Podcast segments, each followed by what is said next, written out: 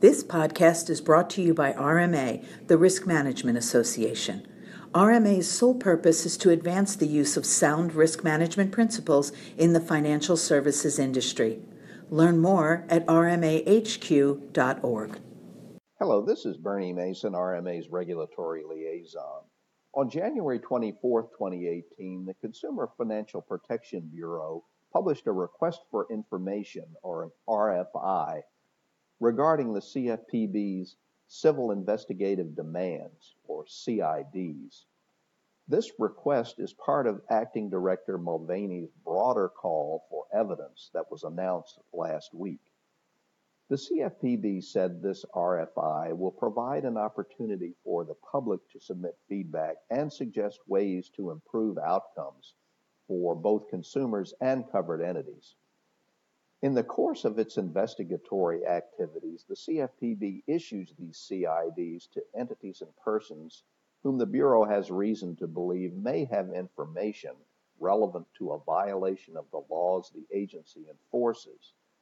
These demands require recipients to provide the CFPB with information in varying forms, which the Bureau then uses to further investigations of potential violations of federal consumer financial laws.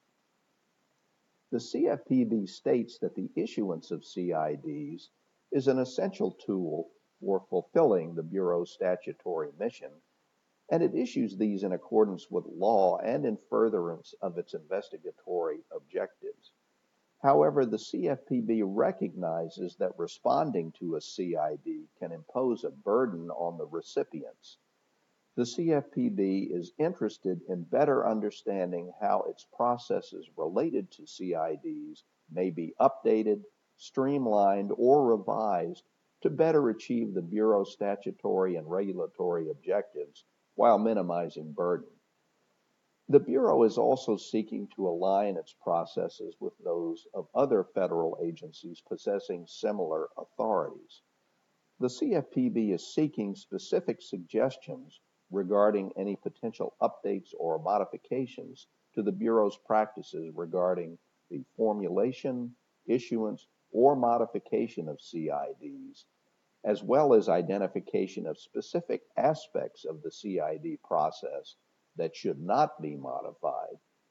The RFI contains a list of questions that the CFPB describes as a preliminary attempt to identify elements of the Bureau's processes related to CIDs on which it should immediately focus. Thank you very much for listening.